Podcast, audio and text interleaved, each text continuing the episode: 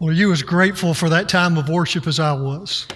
Wow, what a what a great uh, experience we have here every single week. So, to all of those who help lead our worship Sunday after Sunday, thank you for ushering us into the presence of the Lord in that way this morning. I want to take just a personal point of privilege uh, this morning. Uh, some of our uh, universities have started back, and we have some college students uh, with us from uh, perhaps different universities this morning. Alex Smith, uh, our college minister, was telling me that we had 37 just from North Greenville here this morning. So, welcome to you guys.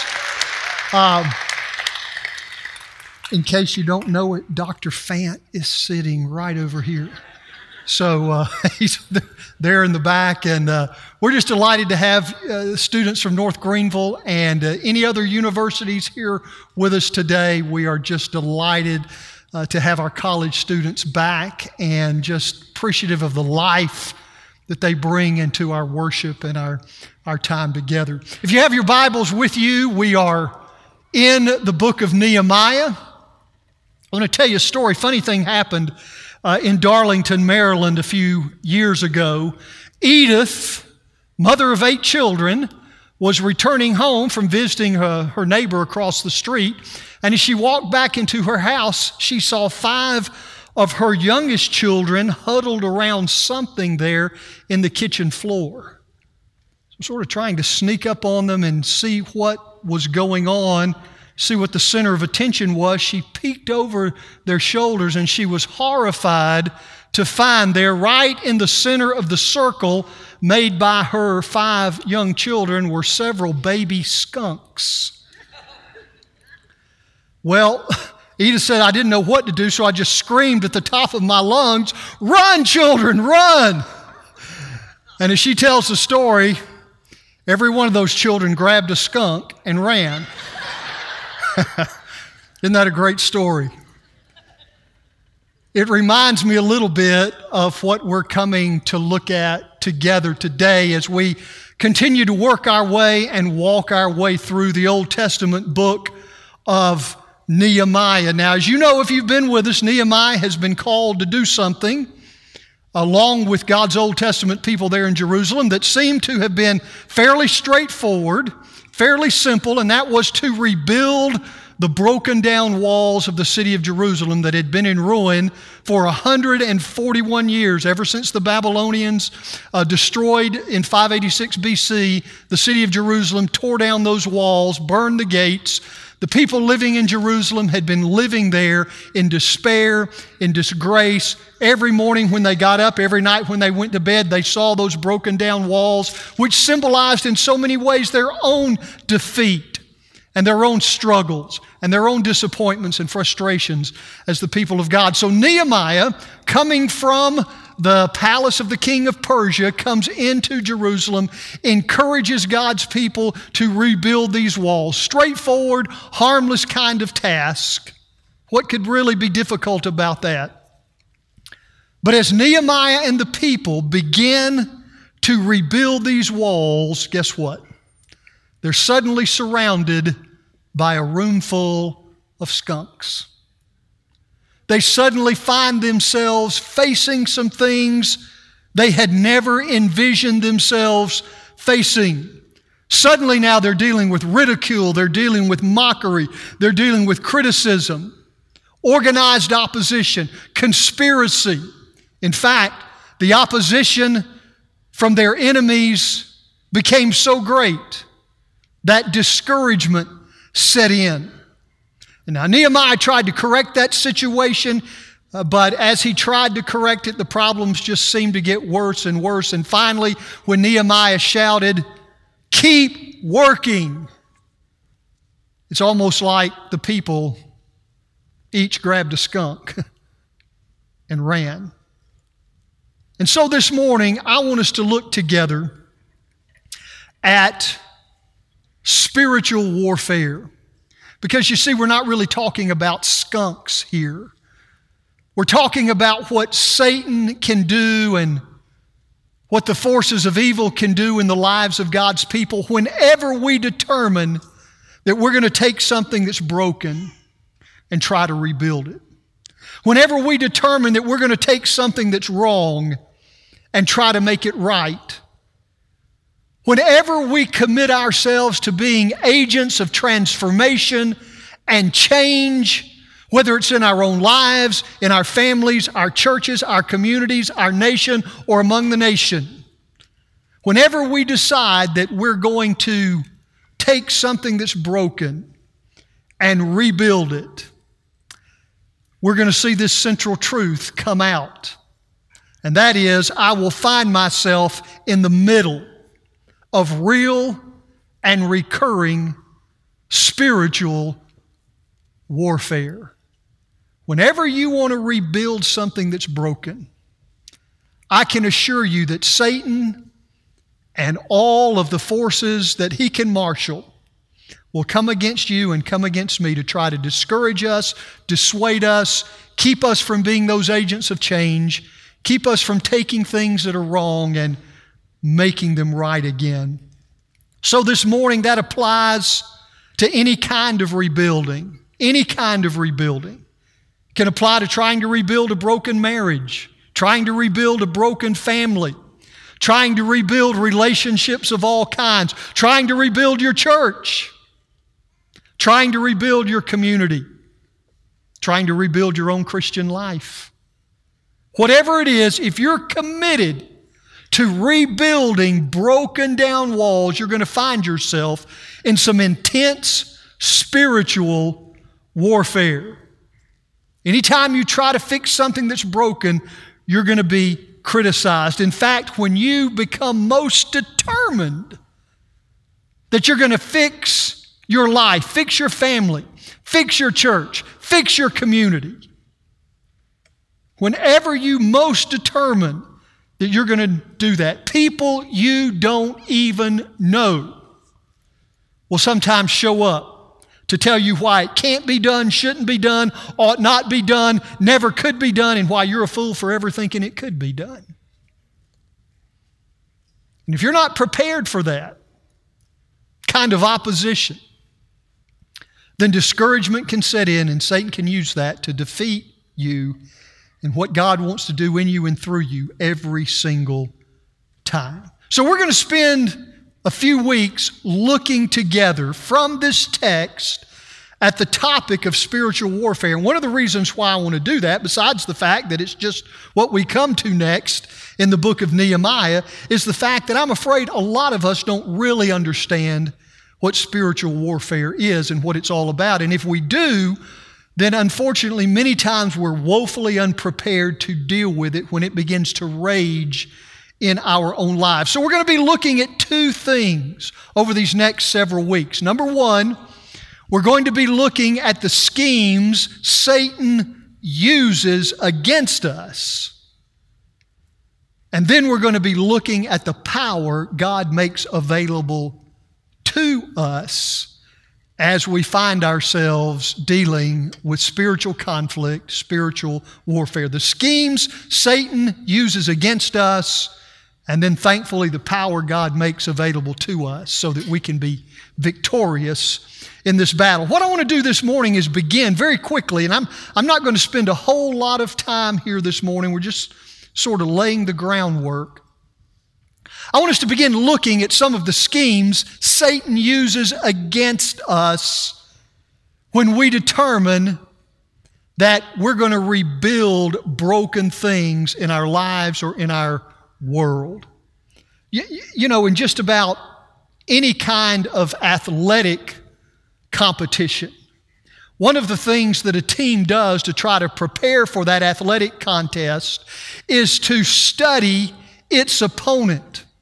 Study how the opposing team operates. So you watch films, you study scouting reports, so that you know what your opponent will do in certain situations, how they run their offense, how they run their defense, what plays they like, how they react to certain situations.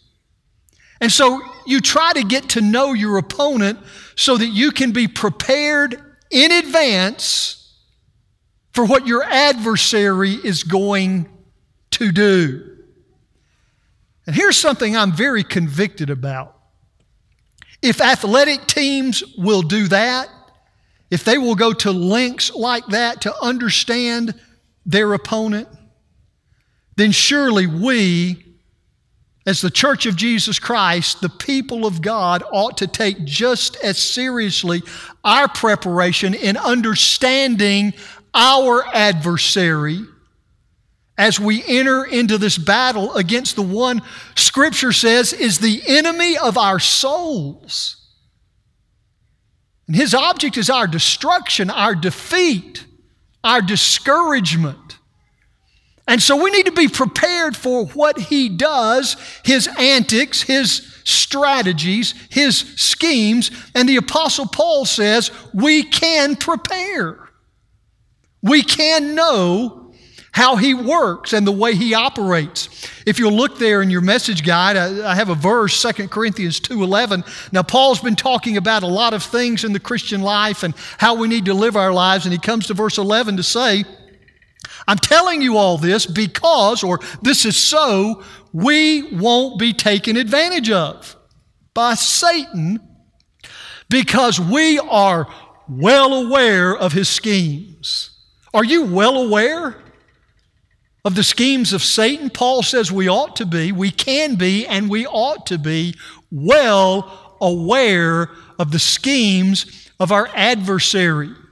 And so we're going to look at some of that this morning. You see, in, in, in the reason why is, Paul says, we don't want Satan to be able to take advantage of us. We don't want Satan to be able to exploit our weaknesses.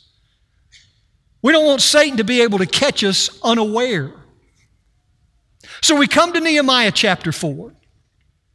And here are the people of God, God's Old Testament people, busy at work rebuilding the broken down walls of that great city, when out of nowhere they come under blistering attack from their enemies.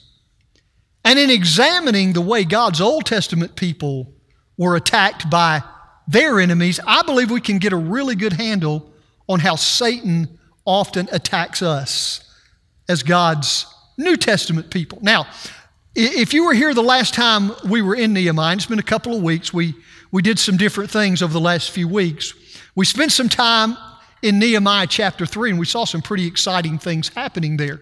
We saw these people who had been discouraged and defeated coming together. We saw everybody finding their unique place on the wall, and they were busy at work rebuilding the walls and the city of Jerusalem. In fact, we saw, I think we saw some pretty incredible things in that third chapter. But look what happens when we come to our text for today Nehemiah chapter 4. Look with me, beginning with verse 1. We'll read the first couple of verses here. When Sanballat heard that we were rebuilding the wall, he became angry and was greatly incensed. He ridiculed the Jews, and in the presence of his associates and the army of Samaria, he said, What are these feeble Jews doing? Will they restore their wall? Will they offer sacrifices? Will they finish in a day? Can they bring these stones back to life from these heaps of rubble, burned as they are? And Tobiah the Ammonite, who was at his side, said, What they are building, if even a fox should climb up on it, it would break down their wall of stones. Here are the detractors. Here are the discouragers. Here is the enemy. And they are doing their work to try to distract God's people and keep them from the victory that God has told them they can have as His people. So there's several things I want us to look at here this morning, and I really do want us to lift this story out of its ancient historical context and see if we can't bring it into our own contemporary reality. And I want you to ask yourself this morning as we look at some things, what is it in my life that I need to rebuild or that I am trying to rebuild? Where do I want to make a difference? How can I bring about transformative change? And I want you to be prepared for the way that Satan will attack you and attack me when we get to this point where we really want to be used of God. Let me share with you about seven things here from this text that we see the enemies of God's Old Testament people doing and that we will experience Satan doing in our own lives when we decide that we're going to take something that's broken and rebuild it for the glory of God. Number one, Satan will belittle my ability.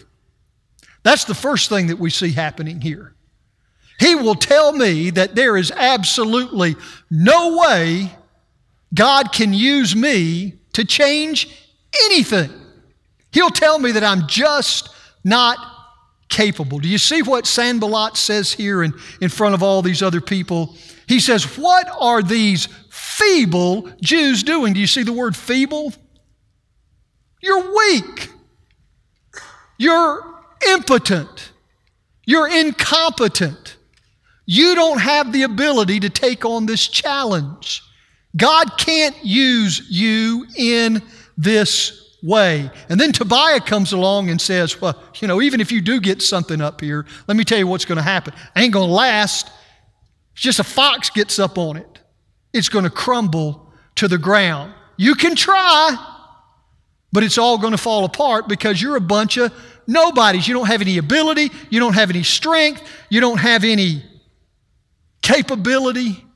And so we see the enemies of God's Old Testament people belittling their ability. I want to tell you something this morning. You're going to find all kind of naysayers out there. There are going to be all kinds of people who look at you and what God wants to do in and with your life, and they're going to say, you know what? You can't do that. I want you to understand this morning God says you can. If He has called you to that, He has equipped you for that. You be prepared for those who will come alongside and belittle your ability. That's the first thing. The second thing I see the enemies of God's people doing here that Satan will also do, and that is they will attack my motives.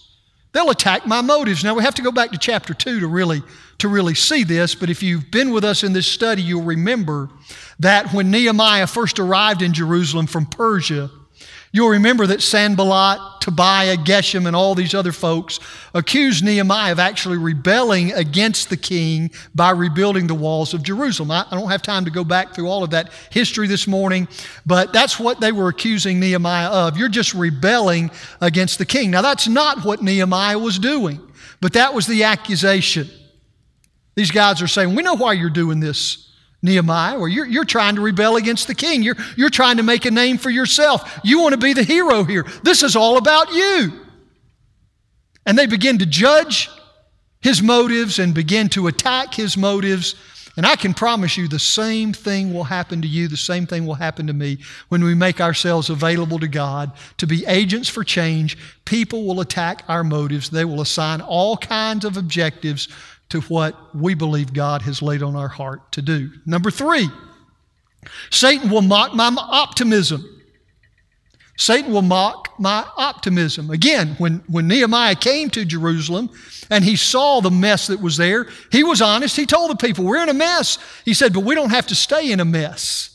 We can rebuild these walls. And the people said, You know what? We can. We don't want to live like this, the way we've been living for 141 years. We can do it. Let us arise and rebuild the walls.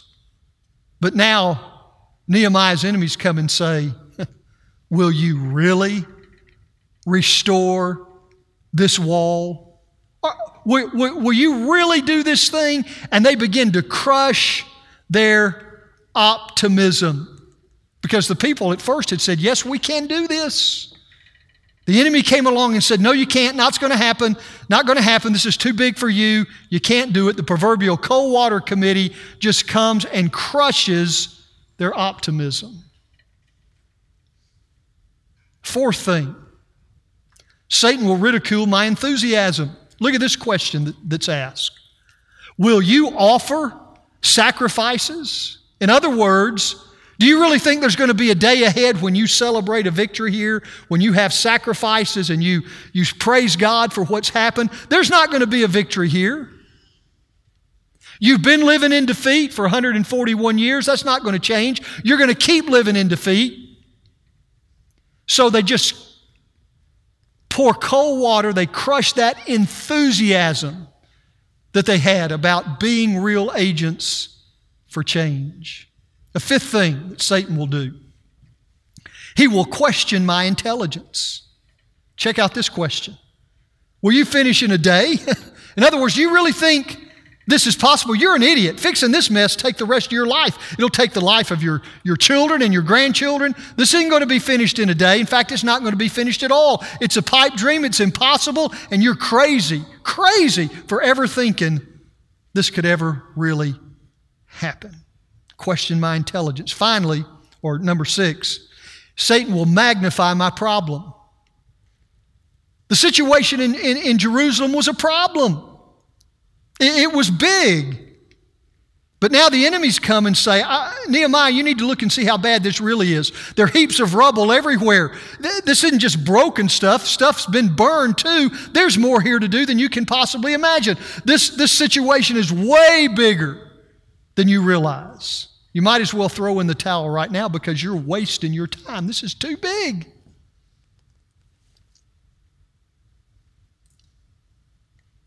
And then finally, Satan will use criticism to discourage me. Now, this is really what's been happening all along here if we, if we look at it carefully.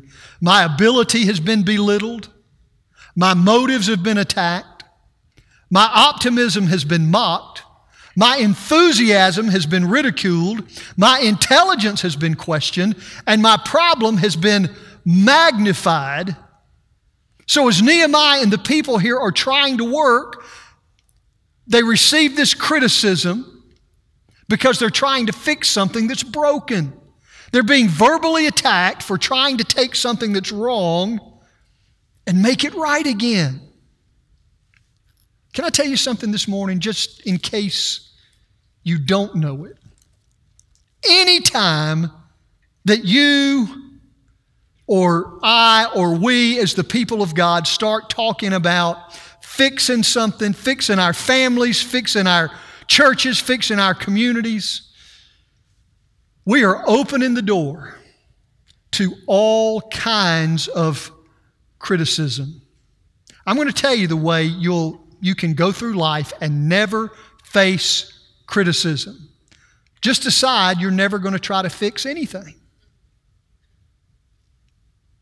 All you got to do is sit there and do nothing, and you will never, ever have to worry about being criticized because you only get criticism when you try to change something.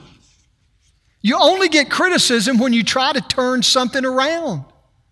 You only get criticism when you take something that's wrong and try to make it right.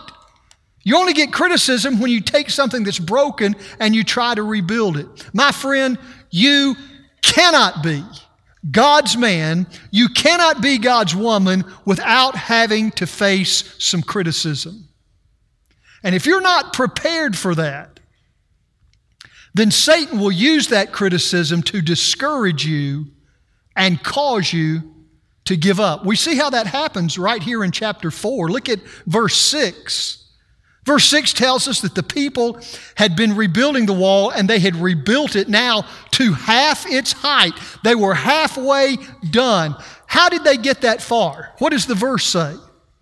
Because they had worked with all of their hearts. They had thrown their heart into this task. And now the walls are built halfway up. But look at what happens in verse 10. Here are the results of criticism, the impact of criticism. It says here, the strength of those bearing the burden is failing. There is so much rubble. We will not be able to build the wall. They had accomplished something incredible. The walls were halfway up. Now suddenly they're saying, we just can't do it. We can't do it. That's the impact of criticism. Instead of listening to Nehemiah, instead of listening to God, the people were now listening to their enemies, and it, the, the work ground to a halt. You know, there's a story about criticism and the effects of criticism that goes like this. Maybe some of you have heard it. There was an old man and his grandson. They were starting out on a trip. They had a donkey. So as they started out, the old man was walking, the young boy was riding the donkey. They'd traveled only a short ways when they passed a group of people and they overheard them say, Would you look at that? A perfectly healthy young boy making that old man suffer on his feet. So they thought, okay, let's do something here. And they switched places. And uh, the boy got down and walked, and the old man rode the donkey. Everything was going fine until they passed another group of people who said, Would you look at that? That old man making that little fella struggle to keep up. And so they thought, okay, well, maybe, maybe we better try something else. So they decided they would both get on the donkey. And they went on their way, and everything was fine until they passed another group of people who said, Can you believe that? Would you look at those two heavy brutes making that donkey suffer like that? Okay. Now, what are we going to do? Well, they decided they'd both get off the donkey and they would both walk. Everything was great till they ran into another group of people who said, Would you look at that? Can you believe that? A, a, a perfectly good donkey not being used. Well, finally, in desperation, the old man and the young boy arrived at their destination. The young boy was walking, the old man was carrying the donkey. Now, what's the point of that? The point is this if you let criticism guide you, you will never get anything done because you will never please everybody. Did you know that? You'll never do that. You'll never please everybody. That's why the only person you need to worry about pleasing is God.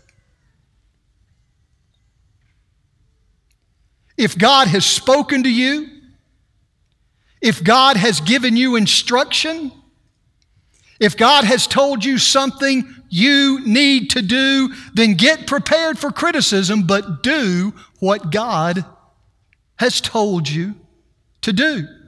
Fact is, church, I'm becoming more and more convinced that more and more of us ought to get more and more criticism than we're getting. Men, some of you need to be criticized for staying at home too much by the guys who never stay home.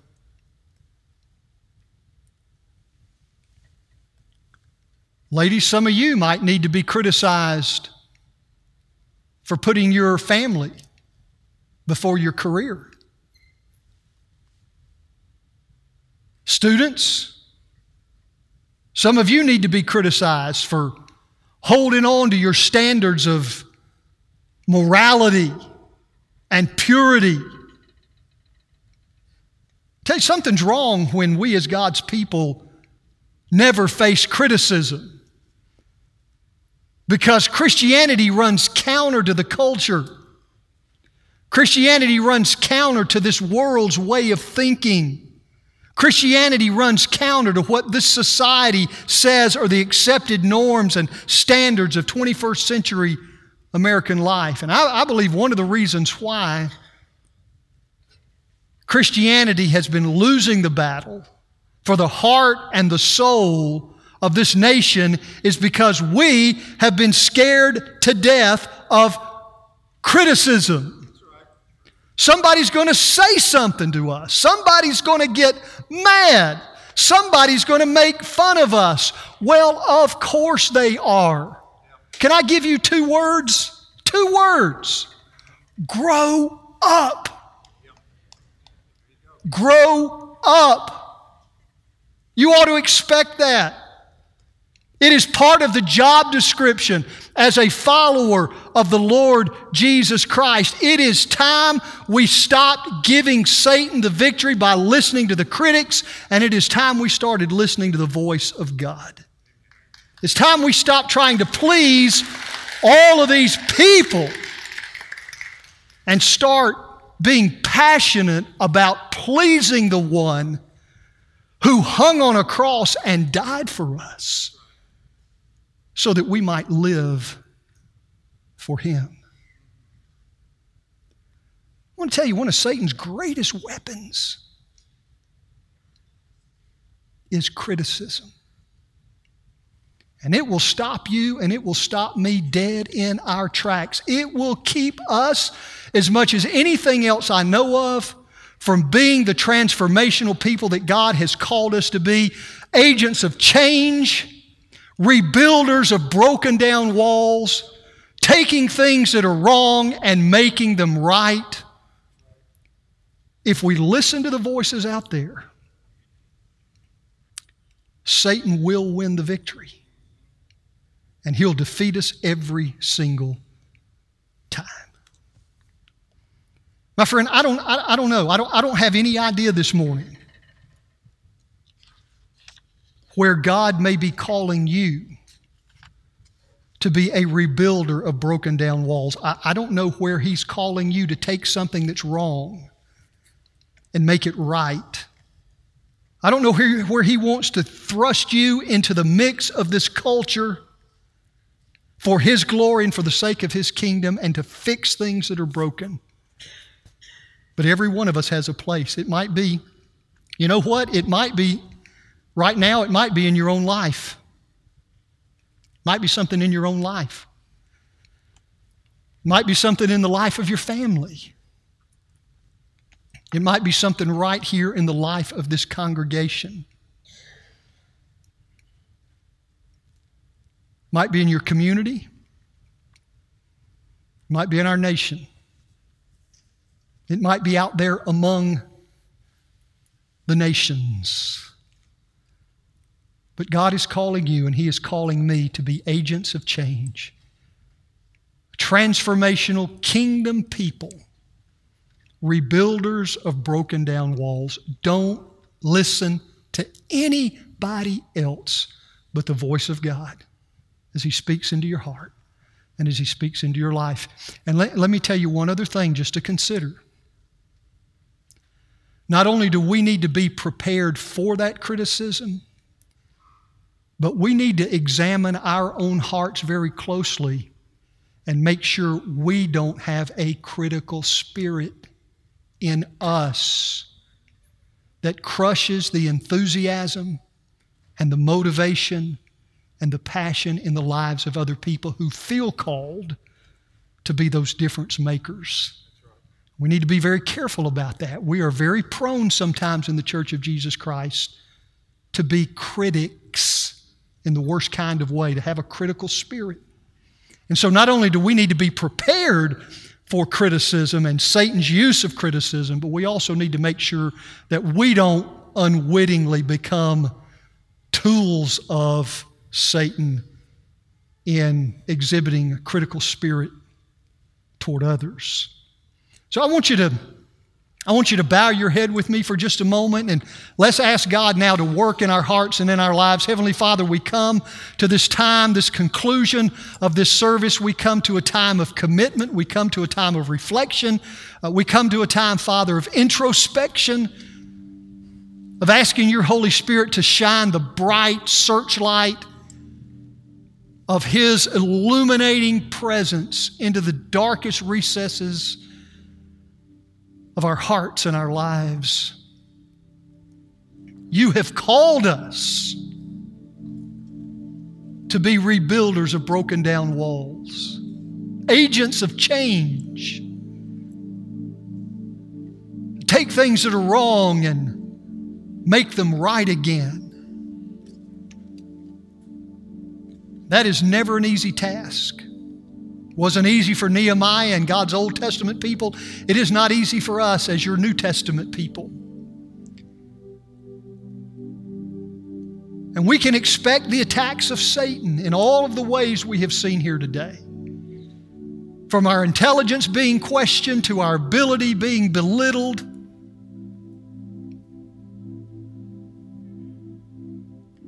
And Father, we, we recognize that as weak, frail human flesh, it's easy to give in to those feelings and to listen to the voices out there and just continue to live in defeat. Father, you've promised us the victory. You have called us to this life and this purpose. And there is a world out there that is desperately longing not just to hear from us, but to see in us the difference that only Jesus Christ can make. So, Lord, may we now, today, make the determination that we're going to stop listening to the voices of the people around us, maybe even some of them family or brothers and sisters in Christ, and we're going to listen to your voice. We're not going to try to please everybody. We're going to be passionate about pleasing you. We're going to let you take our lives and our futures and use us as transformational kingdom people to make a difference everywhere you lead us. Father, take these moments now and help us to make decisions that would bring honor and glory to you. If there's any person here this morning in the sound of my voice who knows in his or her heart of hearts they've never come to the foot of the cross. They've never, in a personal, life changing way, opened their heart and their life to the Lord Jesus Christ. They've not had their sins forgiven. They've not known what it means to walk in a personal relationship with you. And maybe part of the reason why they've, they've not done that is because they've been afraid of what somebody might say. Been afraid somebody would make fun of them, may be afraid somebody would criticize them for, for wanting to give their heart and their life to you. Father, I pray today would be the day of that person's salvation. I pray in just a moment they would slip out from where they are and come down and, Lord, just share with me their desire to enter into a personal relationship with you. And Lord, we're probably all struggling with things in our lives right now where you've called us to be difference makers and it's been hard. Maybe we feel like giving up. I pray, Lord, today you'd just give us a renewed enthusiasm for what you've called us to do and what you've called us to be. Father, we commit this time to you now. May you use it for your honor and glory. It's the prayer that we pray in Jesus' name. I'm going to ask you to join me in standing, if you would. We're going to sing together. This is my desire, Lord, to honor you with all my heart. I worship you. I give you my heart. I give you my hands. I give you everything. I listen to your voice alone. I've got my mask here. I'll be glad to put it on if you want to come forward and would like for me to pray with you, these altars are open. If you just want to come and do business with the Lord here, you don't have to talk to me. You need to talk to the Lord. Any decision God may have laid on your heart, we want to give you an opportunity to respond to that right now. We don't want you to walk out of here not having responded to God's word. You say, I don't exactly know how, I don't know what that means. That's okay. Just come and say, God's saying something to me, I'm not sure what. I don't have anything else more important this afternoon than to sit down here or go back here in the room and spend as much time as I need to spend with you. And that's true of other staff here today, if God's speaking to your heart. So as we sing, would you come as God speaks to your heart right now? This is my desire.